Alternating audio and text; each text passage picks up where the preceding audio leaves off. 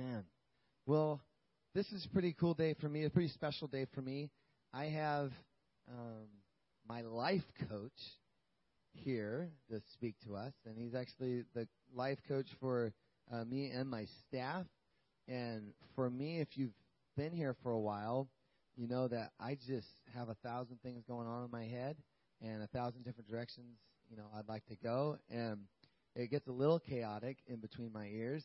And so he's kind of really helped me get a lot of the blah on the paper to where it actually makes sense and, and help me with my life and, and, and the life of our church and even just he's walked me through so much. Uh, I cannot tell you how grateful I am for him uh, to be in my life. But first service, he gave a wonderful message um, this this morning, and I can't wait to hear it again. But would you please welcome my good friend Greg Reich?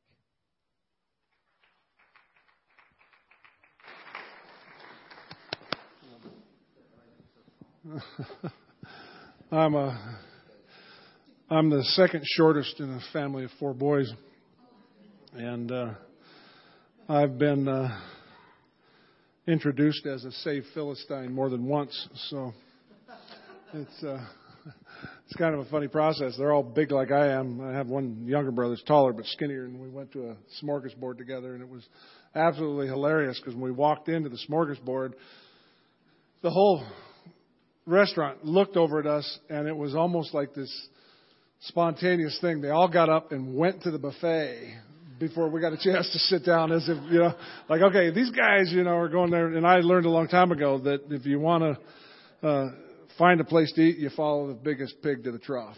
That's, you know, that's just kind of how it works. So, so, um, I'm really glad to be here this morning and it's, it's such a treat. I get a chance to work with Dan. I get a chance to work with, uh, Jeremy and Cameron and, uh, Pastor Randy and it's just a joy. And, and like you said, I'm a life coach, and a lot of guys, people don't understand what a life coach really is. And I don't counsel, I don't deal with the past, I deal with the present. And it's it's my joy to afflict the comforted is what I do. Is I take them out of your comfort zone and I get them into the learning zone, the stretching place that God has in their life, and help them see how God wants to use everything that they are and help them bring that unfolding. So it's, it's such a joy to be here this morning. It's such a joy to be part of uh, your lives. I love small churches for the very reason that in small churches you get to experience what I call raw Christianity. People are here because they just love Jesus. They're not here because they can get lost in a crowd. They're not here because they have to do something, you know, on a Sunday morning. You're here because you want to be here and you're active because you want to see God change the community. And that's why I, I love large, small churches. I go to a large church, and it's it's so easy to, to hide. It's so easy to just kind of stealth in and stealth out. And, and small churches don't have that ability. You can't stealth in and stealth out. If you're missed, they know you're gone. You know, and and so you matter, and that's the thing that's important. So I'm going to speak out of Mark 8 today. But before we do, the whole the whole guise of the sermon today is that we don't always see what we think we see. So to start out with, I've got seven pictures. Uh, can we put up the first one, please? Uh, of what you think you see, but you don't really see. This is a stack of dice that obviously is impossible to stack that way. You don't know where it begins, where it ends. You can't really find what's going on, and it, it gets to be a little confusing. So you're not really seeing what you think you're seeing, but you're not quite sure what you see. The next picture. This is a set of hands drawing a set of hands. Okay? Uh, it's a great artist rendition of sometimes who we are as people. Sometimes we just don't know who's in charge, what's going on, uh, whether we're the tail or the head half the time. And, and, and I just thought this was a wonderful picture because oftentimes this is how I find a lot of clients. You know, they're drawing their hand, who's drawing a hand, and they're going, which one is really leading the process? Next picture. This, I don't, has anybody ever seen this guy's chalk art before? This guy is phenomenal. This is a flat sidewalk. You are not seeing a three dimensional drawing of a guy following off a scaffolding. This is a flat piece of concrete. So you're not seeing what you think you're seeing. Next one. This is also a flat piece of concrete. And there's no hole in the sidewalk, and there's not a massive amount of water tumbling into this hole. This is a flat piece of sidewalk. So your mind thinks it's seeing something that it actually isn't seeing. Next picture. For those of you who may be tattoo buffs, this is not a hole in the arm. okay? It, it gets so confusing if you see something like this because you, you really swear that this guy's got this hole burning into his fore, I mean into his bicep, and you're not seeing what you think you're seeing. Next picture. Do you see Jesus or do you see Jesus on a donkey? You see, there's two actually two pictures here because the the archway is the hair of Jesus. The two faces in the background become his eyes. Uh, Jesus' elbows become a nose. The crease in his garment become the mouth of the head of Jesus, or you see Jesus coming in on a donkey. Next one. This is obviously the passion, Jesus on the cross. You see the face of Jesus with the uh, eyes of God in the background, and or you see Jesus on the cross. And I'd like to take you this morning on the journey that the Gospel of Mark takes us on of who Jesus really is. And no more PowerPoints, no more anything else. I'm going to force you guys to go old school today. Uh, for those of you who take notes, I'll try to make my points very clear. Uh, the reason why is because I, there's nothing more infuriating to me. I go to a large church, and they have TV monitors everywhere, and there's stuff going on, and you got the live guy right up front, and he's speaking, and everybody's watching the monitors. And it's just obvious to me that we spend far too much time in front of a TV, far too much time in front of a monitor. Um, I didn't say this the first service, but you know, have anybody been to Wild Wings up on South Hill? You know, I, I visited one time and I'll never go back. And it's not because I don't like wings. It's because they have 15 to 20 monitors, TVs, playing all at the same time. And different games on, almost every one. And it's like walking into chaos to me. It's just you don't know which one to watch. You you know you're never seated by the game you really want to watch in the first place. You know, so you got to ask to get the channel, but you always constantly hear the noise in the background. So you're hearing eight or ten events all at the same time, and it's like, why am I here? I want to carry on a conversation. Uh, when I go on a date with my wife, I make us turn our cell phones off. I, there's nothing more frustrating to me to go into a restaurant and eating dinner and you're eating dinner with your spouse, and pretty soon you're you're Twitter or you're on Facebook, or and it's like, what's going on here? So we're old schooling it today, okay? You're going to listen to me talk, and you're going to take notes if you want to take notes. If you don't, you're not off to sleep. Do whatever you want to do, but you don't get the privilege of watching the TV monitor for the next 35 or 40 minutes, okay? So let's read Mark uh, chapter 8, starting at verse 13. I love the book of Mark. Uh, it's actually my favorite gospel. Uh, one of the reasons why is I don't know if you realize, but uh, out of the synoptic gospels, Matthew and Luke, uh, over 90% of Mark is word for word in those gospels. It's very obvious that Mark, Matthew and Luke took Mark's gospel, copied it, and then added the rest to their, you know, to their gospels. Uh, so if you want the the gist of who Jesus is, the whole process, you get it in Mark. Uh, one of the reasons why I love Mark so much is because he doesn't try to surprise you with what his message is. In Mark 1 1, he says, um, the beginning of the good news about Jesus, the Messiah of God, the Son of God. He tells you straight up front what he's going to talk about. That Jesus is the Messiah, the Son of God. He ends, in the last chapter, he ends it with a centurion saying, Truly, this man is the Son of God. So he takes you through this wonderful journey, beginning in Mark 8, verse um, 13. So he got back in the boat and he left them and he crossed to the other side of the lake. But the disciples had forgotten to bring food. They had only one loaf of bread with them in the boat. As they were crossing the lake, Jesus warned them, Watch out, beware of the yeast, of the Pharisees and of Herod. At this, they began to argue with each other because they hadn't brought any bread. Jesus knew what they were saying, so he said, Why are you arguing about bread? Do you not know or understand even yet? Are your hearts too hard to take it in? You have eyes, can't you see? You have ears, can't you hear? Don't you remember anything? When I fed the 5,000 with five loaves of bread, how many baskets of leftover did you pick up afterwards? Twelve, they said. And when I fed the 4,000 with seven loaves, how many large baskets of leftovers did you pick up? Seven, they said. Don't you understand yet? They asked. He asked them. When they arrived at Bethsaida, some people brought a blind man to Jesus, and they begged him to touch the man and heal him. Jesus took the blind man by the hand and led him out of the village. Then, spitting on the man's eyes, he laid his hands on him and asked, Can you see anything now? And the man looked around. Yes, he said, I see people, but I see them very clear. I can't see them very clearly. They look like trees walking around. Then Jesus placed his hands on the man's eyes again. His eyes were opened. His sight was completely restored, and he could see everything clearly. Jesus sent him away, saying, Don't go into the village on your way home. Jesus and disciples left Galilee. They went up to the village near uh, Caesarea Philippi. And as they were walking along, he asked them, Who do people say that I am?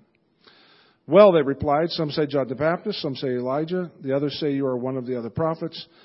And then he asked them the million dollar question Who do you say that I am? Peter replied, You are the Messiah. Jesus warned them not to tell anyone about him. Don't you find it interesting that for the first time in history, God is huggable? And he says, Don't tell anybody. But as you begin to unfold in this portion of Scripture, you'll see why he wanted to stay a certain amount of silence on who he was. And so let's just go and unfold that. That um, prior to the sequence, let's just go back to the beginning of Mark 8 so you really kind of get the grist of it. Jesus is bouncing from place to place to place along the Sea of Galilee. And he actually ends up in Bethsaida, and I didn't say this the first service, but Bethsaida is in pagan territory. These guys are mostly Hellenistic, Greek oriented mind people. Okay? They're not Jewish believing people. These are the guys that um, don't really know who Jesus is. He doesn't have to deal with a lot of the strict Jewish culture things. They're, you know, he's he's kind of in that crossover culture world that's there. And and the thing I love about Jesus, he's so counterculture in everything he does. But we see that in the beginning of verse 8 that he feeds 4,000 people and they have all this food left over. And then he jumps in the boat and he gets just where he wants to and he's bombarded by Pharisees. And they challenge his authority and they want to know by what authority are you speaking? And he deals with that situation and he gets back in the boat and all of a sudden there's kind of a lull. And this interesting things happen. He gives a warning about the Pharisees and Herod. But his disciples aren't really paying attention. They're thinking, hey, you know, we've been bombarded by people. Things are slow now. I'm hungry. So they're going to think about food. And imagine with me somebody sliding out from one of the seats, you know, say, "Hey, man, it's hungry. Now we've got some time. These guys are rowing. Let's, you know, let's get some food." And they pull out and they have one loaf of bread. Now, this is not some sort of artisan bread or famous Dave's big loaf of bread type thing. This is a pita bread, basically. Okay? And these are 12 hungry fishermen. And they have a snack, basically. Okay? And so you can just imagine with me, they're starting to, you know, they kind of look at each other like, dude, who forgot the food? And you know, they probably, you know, like most human beings, started blaming. You know, Peter, why didn't you grab a, one of those baskets of bread? We just had seven baskets left over. Why didn't you snag on one of those? And, you know, Matthew, why didn't you do your thing? And Thomas, how come you didn't? Oh, you're doubted anyway, so it didn't matter, you know. And, and they went through the whole process over and over again. And Jesus understands that they don't hear him. And how many people have been there to where there's so much stuff going around you, you hear the noise, but you're just focused on really what the situation is. Every married man ought to raise their hand. Every wife ought to be able to say, Yes, I know. He never hears what I have to say. You know, it's that concept, and Jesus knew it. He was there. And so, the first point I want to make is that we don't often understand even when we see. They had seen Jesus time and time again do all this miraculous stuff, and they still didn't get it. They still were preoccupied with what was going on, and they were busy doing their thing, and it was just one of those times when they obviously didn't understand. And so Jesus begins to ask them all these questions. Uh, don't you see? Do you have ears? How come you're not hearing? Have you, is your heart hardened? What are you hearing? Don't you remember? They're thinking about their bellies. And he said, Don't you remember? I just fed 5,000 people. I just fed 4,000 people. A piece of pita bread is nothing to me. I've got it under control. Don't you understand what's really going on? And we begin to see that the disciples see Jesus for what he does, not for who he is. They haven't got beyond what Jesus does for them. Isn't that kind of how we are in life sometimes? How many, when they were young, accepted Jesus kind of as a fire insurance policy? I know I did. You know, for lack of a worse analogy, I mean, better analogy is that I lived like hell during the week and paid my insurance premiums on Sunday. That's really kind of how I was raised. But you see, that's not who Jesus is. I saw what Jesus could do for me. He could keep me from hell. But I didn't know really who he was until much later on in my life. So we see this interesting process of how Jesus begins to unfold and all these things that are going on. And, and the frustrating part about Mark is he doesn't really answer the questions all the time. Jesus lays all this stuff out there, and he tells us it's not about bread. And then in verse 21, he just drops it. He leaves the reader time to absorb, to kind of figure out what's going on, but he doesn't ever explain did the disciples ever really get it. And so we jump in next to the fact that in verse 22, Jesus again gets off the boat and he's bombarded by a crowd of people. And the second point I want to really make is that a touch from Jesus affects how we see that when we see, we don't really see, and it usually takes a touch from God to get us to see properly. And so Mark introduced us to this healing story. And it, it, the funny part about it is, it's by no coincidence that this healing story is about a blind guy. And we're bombarded with this uh, chaotic situation. This crowd brings this guy before Jesus and implores Jesus, heal this guy. Now, I don't know how you guys read that, but sometimes when I read the Bible, it gets a little strange for me. So the first thing that came to my mind was, dude, did they hate this guy or love this guy? The guy didn't come to Jesus. The crowd drugged this guy to Jesus. And we don't know if the guy was loved because they knew him in the past and they wanted to see him restored. Or we didn't know if they wanted him healed because they just got tired of him begging on the street corner because he couldn't do anything else. You see, Mark doesn't answer those questions for us. We don't see the motives behind anything there. We don't see anything. All we know is that a blind guy comes to Jesus and the crowd says, Heal this guy. And we're not giving anything more than that. And we see something really interesting. Jesus doesn't instantly heal him. Throughout the scriptures, you see a lot of places that when someone comes in need, Jesus makes the, the healing. But he doesn't. He grabs this guy by the hand and he escorts this man through town to outside of the village. Now, we're not even told why. I mean, if Jesus wanted to spend quality time talking to him, we have no clue. We know that the throngs of people constantly followed him around. And so it was like, why are you taking this guy out of town? But he takes him out of town and he does something that is just really quite interesting. He spits in his face. The scripture says he spits on his eyes. Now, I don't know how many of you guys would think that that's a good thing. But where I come from, if somebody spits in my face, that's not really a good thing. We see in John 9 that Jesus spit in the ground and made clay and healed the man's eyes, told him to go wash in, in, in a pool.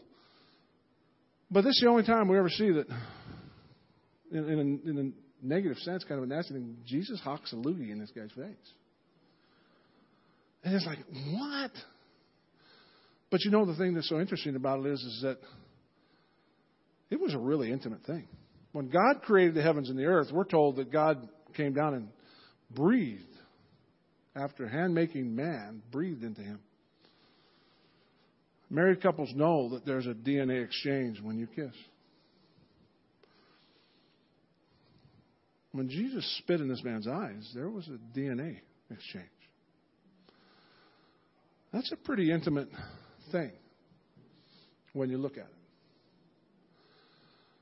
And God took the time to do that. And one of the other firsts we see in there is this is the only miracle that Jesus ever asked, does it work? Because he says, What are you seeing? And the man's response is that I see men walking like trees. It's the other, the only other miracle that we see in Scripture uh, in the time of Jesus that it's not instantaneous.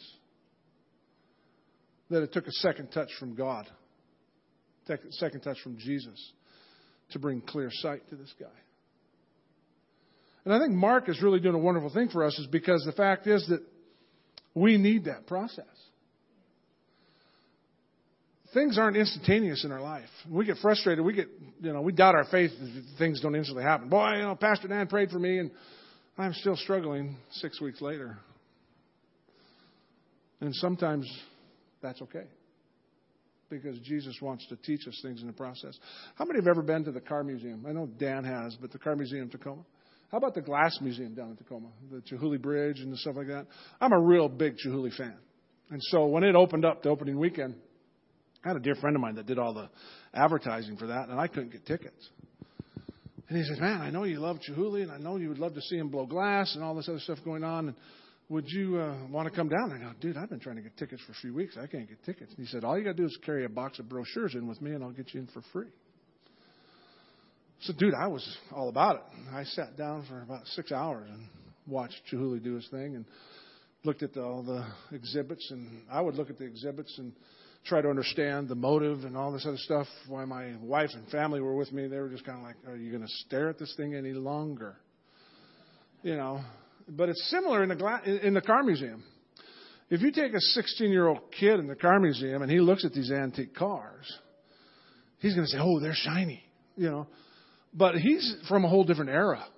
Okay, so his appreciation, even if you have 20/20 vision and the lights go out in the darkness, you don't appreciate what you see because you can't see through the darkness. But even if the lights are on, you still oftentimes don't appreciate it because you don't understand what you're really looking at. But if there's a Hudson in there or there's an old, uh, you know, Chevy Coupe or something like that, there are people here that are going to look like, ah, because your first date may have taken place in a Hudson or a Chevy Coupe. You may have watched uh, the first drive-in movie you ever saw in an old antique Chevrolet or a Ford. You know, and it creates a whole new understanding, plus a whole new appreciation. I was raised during the muscle car era. Okay? So when I see 60 vintage anything, my heart rate goes up. Because I know that there's a certain amount of horsepower under that hood that people today just don't understand. And they may look like some of the biggest bomb cars in the world. My first car was a 66 F 85 Oldsmobile. But it had over 400 horsepower in that baby. Stock. And it was an ugly car. But it was a sleeper car because when I went down to the drag and wanted to race somebody, hey, you want to race? Sure, no problem. My car looks ugly. It's not all rotted out. But you know what? I didn't lose too often because they put power in them babies now. You know, these little four cylinder cars you get now, they get great gas mileage, but you can walk as fast as they drive. So, you know, so, you know, the whole idea is that we have to understand things in order to be able to appreciate things. And that's where Jesus is, is leading these people. And Mark kind of just brings us it, into that whole process of understanding and all this stuff that takes place there. So the blind man sees clearly, and things are coming out of the promise, this whole possibility. And we see that it's this step by step process. Aren't you glad that Jesus doesn't dump the whole load on us when we come to Him? How many came to Jesus and had every problem solved instantaneously? How many came to Jesus and every question you ever had about God was instantly answered? I spent three years in master's degree uh, in theology, and someone asked me one time, Greg, what did you learn? And I said, Jesus loves me. This I know, or the Bible tells me so. Spent sixty thousand dollars to to learn about the love of God all over again. Um, turn with me, uh, those of you who have your Bibles, turn with me to Deuteronomy chapter 7 really quick. I love the story of the uh, Israelites going into the promised land. We see all the struggles that they went through, but one of the things that I just love more than anything is the wisdom of God in this process. And they go in the promised land, and they've got all this land that's theirs. And, and you know, the Bible says, "On every place your foot shall tread, I'll give to you." And he gives a thing. And we see it starting in verse 21. It says, "Do not be afraid of the nations, for the Lord your God is among you, and He is great and He's awesome. The Lord your God will drive the nations out ahead of you, little by little." You will not clear them away all at once. Otherwise, the wild animals would multiply too quickly for you. And he goes on and talks again about the power of God. The wonderful thing about the promised land is that Israel only had to occupy what they could take. And God took care of the rest using the enemy. You know, they didn't have to build houses when they took the land, they just took over the enemy's houses. And God had a plan. And He didn't want to just chase all of the enemy out of the land at one time because He said the, the wild beasts would take over. And then they would have a lot of problems. They would have to redo all the vineyards. They would have to take care of everything else. You know, wouldn't that be nice to have your dream home in your mind? And the people that are living in it are maintaining it, cleaning the pool, taking care of all the stuff. And when you take possession of it, then all you have to do is take possession, and everything is there. You don't have to move furniture. You don't have nothing. You don't have to mow the lawn. It's already been taken care of. The sprinkler system's underway. The 80 inch big screen TVs on the wall. You know, that's Israel. They took the land, but when they occupied the land, they didn't have to do anything other than occupy. But here's the kicker when they were in the wilderness, they were led by the fire, pillar of fire in the cloud. And the Bible says that their shoes never wore out and their clothes never got tattered and they got manna every day and quail every day. And when they went into the promised land, all went away. So it didn't happen instantly, and they had to occupy it. But you know, there's a time in our life in Jesus that when we kind of get out of that honeymoon stage. And we get into really practical life that sometimes the manna goes away. Sometimes things aren't instantly answered because Jesus wants us to understand what it means to stand and walk for Him. So we have that wonderful experience of the promised land. And then Mark shifts gears all again. He tells this guy, Jesus tells this guy, go home, don't tell anybody. Actually, don't even go back to town just sneak around town and, keep this whole thing hush hush. And then Mark shifts gears again. And we see that how we see Jesus affects how we know Jesus. So Jesus wasn't this traditional guy. Normally, under traditional uh, teachings of a rabbi, the students would ask the questions and then sit still and allow the rabbi to impart all his wisdom. But you don't see that very often in Jesus' ministry at all. What you see is that Jesus, counter to culture, is asking questions and listening for people's responses. Because it's not so important that he gets to tell of everything he knows. He wants to know what they know. And oftentimes I think that is so that he can touch their hearts where they're at. And so we see this non traditional concept, and that he asks this interesting question as they leave town, and all this wonderful stuff happens, and we have this whole situation in the boat never resolved. We have this situation about the blind man who sees in a uh, staged situation, and all of a sudden Jesus kind of drops this question Who do people say that I am? And they know what he's asking, you know. So some are going to say, well, you you're a rebel, you're a radical, you're a false prophet. Maybe you're Elisha, you know. You're a good teacher. But does really does Jesus really care what other people are thinking about him? He's really trying to get the temperature of the situation because not only do we have to have that touch from Jesus, and that touch from Jesus shows us how we know Him. The last point I want to make is how we know Jesus affects how we serve Him. Because Jesus drops the million dollar question on the disciples. Not, who do they say that I am? All of a sudden, he just turns around, and I, I can just imagine that godly stare into their faces, into their hearts, and says, Who do you say that I am? And that Greek you is an emphatic pronoun. And what that really means is that it is a capital Y, capital O, capital U. You know, anybody who texts in this thing, you know, you, you can understand the, for those of us who text, you, you, you know the emotions of the person because if they're emphatically giving you uh, bolded capital letters, you know, exclamation point, exclamation point, you know, there's no question that they're emphatic about what's going on. That's the way the Greek is written. And it's interesting that true to form, Peter speaks before he really truly gets it. And Peter says, Well, sure, you're the Christ. You're the Messiah. You're the Son of God. But his concept of what that Messiah was like is really not truly understood because as God begins, uh, Jesus begins to teach them and unfold things, what we see is that Peter rebukes Jesus when he says that I'm going to suffer and I'm going to die. Peter says, "Ah, time out. That's not my Messiah."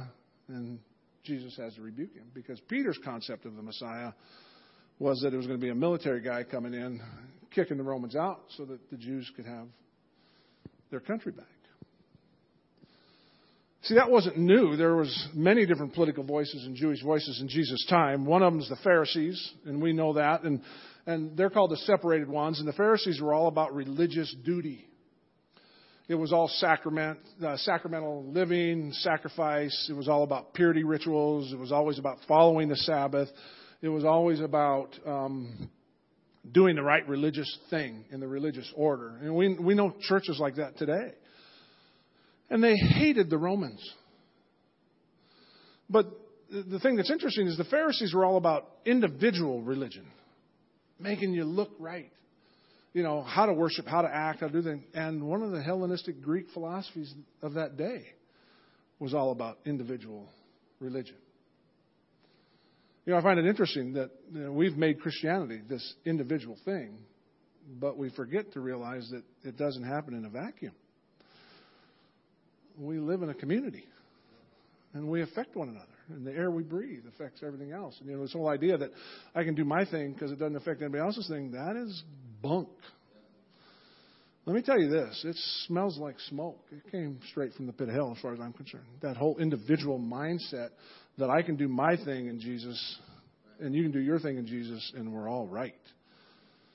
It doesn't work that way. And, and so the Pharisees were kind of that way. And then we have the Sadducees. These are the elite, wealthy Jews. They're the landowners, okay? And they are all about political power and social climbing. They actually made lots of money off of the Roman government for coming in. They didn't hate the Romans because they were being made wealthy by the Romans. We also have Essenes, and, and they weren't really talked a lot about in the old, I mean, in the New Testament, but they were a, a sect of monks, basically. They sold all they had, they got rid of all the material things, and they became very devout, disciplined individuals, and they lived in communities, and they kind of did their own little thing. And it was all to promote um, look at how holy I am, look at how, because of all the discipline I have. And then we have the scribes, and they were the uh, they were basically the theologians of the day. They were smart. They wrote. They uh, um, taught in the synagogues. They uh, translated the scriptures for the people. the interesting thing is that there were a lot of scribes that were Pharisees, but not all that many Pharisees that could become scribes because it was a, a totally separate process. Then we have the zealots. We know that uh, one of Jesus' disciples was a zealot, a radical militant guy that thought everything was going to be taken by guerrilla power, you know, and, and we even see that today in, in a lot of that stuff. And then they have the Samaritans. And the, Samaritans were the remnant of the northern kingdom that when the dispersa happened, or they were put in exile in the Old Testament, they were the remnant that was left behind, and to survive, they interbred with non Jews. And so, if you've ever read Ezra or Nehemiah, and you get that idea that you know they were called to divorce and clean out house and do all this other stuff, you know, those that chose not to were the Samaritans. And so they were kind of anti-Jewish Jews. Okay? And so they had this, and each one of these people had an idea of what the Messiah was supposed to be, of who the Messiah was going to look like, what he was going to do in that whole process. And um, we see that even in Peter, like I said. So, in conclusion, it's, it's, it's interesting that, you know, Jesus wanted to keep this whole thing secret. And maybe one of the reasons why he did is because he didn't want to become a political pawn to every group that's out there because they all had a different understanding. And we live in a country that made some really crazy announcements the last couple of weeks. National gay marriage. You know, and, and we, I've read every blog I can think of on it. Some people say, "Oh, they love one out." I mean, and I can tell you the the stuff that I've read that is just crazy to me. But the truth of the matter is, is that God's not Democrat nor is he Republican. As Christians, we either vote what God tells us in Scripture, or we don't. I hate presidential election years, not because I'm anti-presidential, but I use the Word of God leveraged in ways that I can just imagine God standing up there saying, dude, I never promised that. I mean, if you watch a lot of evangelistic guys on TV, you got to wonder, what God are they talking about? You know, all I can tell you is that Mark wants to unfold what the God of Scripture is like. And he does for us in this section of Scripture, and he shows us that it's a process. And that we oftentimes miss it because we're so occupied with what we think the Messiah should look like and not look like. In Matthew 26, verses 20 through 25, we see that the disciples and Jesus are up in this upper room having communion like we did this morning. And Jesus wa- drops this time bomb on his people. One of you is going to betray me. And we see an interesting thing in that portion of Scripture that if you, if you don't really get it, you just pass right over it that around the table, as they were reclining there, they begin to ask, Is it I, Lord? Is it I, Lord?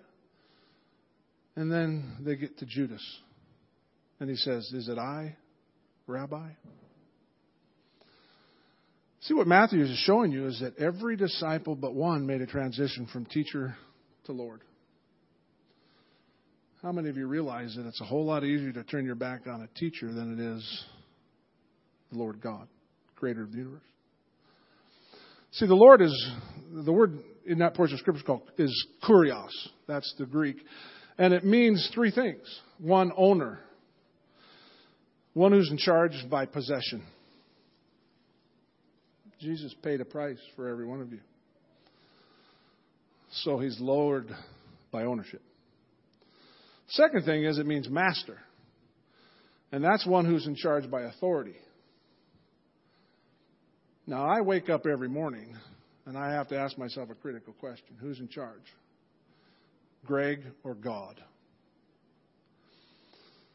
But if Greg wants to be in charge, does that change God's authority in my life? He's still God.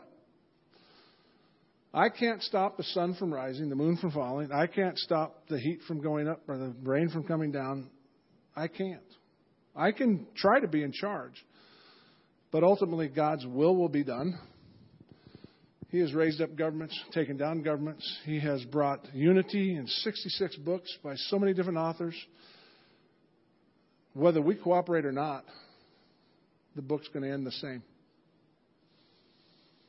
Jesus is going to come again, and he's going to rule and reign among men, whether we like it or not. And our choice and our being lords of our own life isn't going to change anything in that process. So I have to ask myself, who's in charge, Greg or God? We have to ask ourselves that every day. Who do you say that I am? And it's not just a salvation thing. You're going to have to ask it every day when you don't have money to pay the bills, when your spouse decides to leave, when you decide to go on the computer and maybe look at something inappropriate, when your kids rebel against how you've raised them, when you get to work one morning and there's a pink slip, you still have to ask yourself, who do I say Jesus is?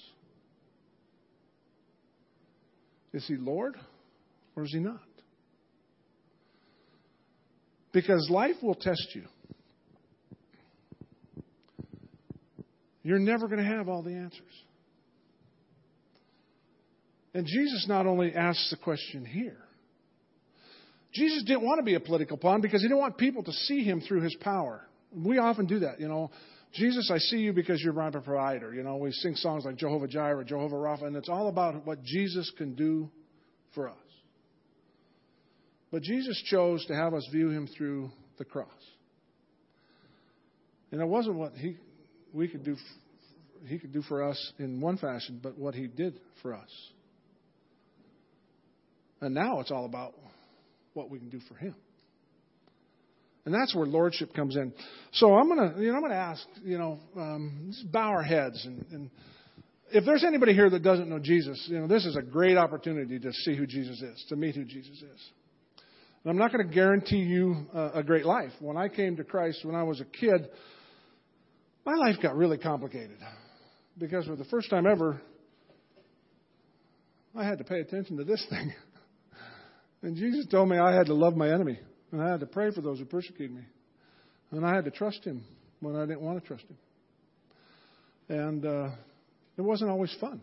And so, you know, I'm not going to guarantee that if you don't know Jesus and you want to come to Jesus right now, that everything is going to be smooth because it probably. So, uh, every head bowed, every eye closed. If there's someone here that doesn't know Jesus, just raise your hand. I just want to pray for you.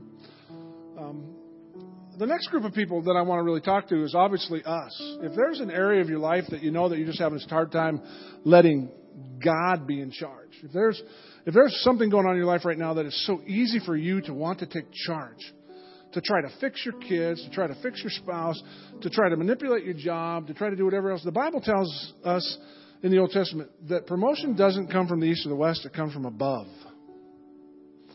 So you may be struggling a job or something like that, but you're struggling with an area of your life that you're saying, God, I trust you in this, but I don't trust you in that. And God want to ask you right now, who do you say that I am? Is there anybody here that I can pray for? Just raise your hand and I, and I will pray with you. Thank you, Jesus. Father, I just pray right now in your name, by the power of your Son. Thank you that we can uh, know who you are. Thank you that we can experience your, your grace and your mercy. And Father, we yield our heart to you. Your word tells us that uh, our obedience is proof of our love for you. That we don't obey you because we have to. We don't obey you because it's the right thing to do. We obey you because you are worthy of our obedience. So, Father God, I just pray for these individuals that you will begin to work in their lives. As you did with your own disciples, Jesus, I ask that you open their eyes to who you really are. Father, you're much bigger than we can ever portray. You're much bigger than we can even comprehend. You are so much bigger than our problems. Father, your word says that the earth is your footstool. That tells me that my God has a size million shoe. And that's a pretty big God. So, Father, we yield our hearts to you. Let us go our certain ways. Allow us to impact your world. Uh, be the light to us as we are the light to others. In Jesus' name. Amen.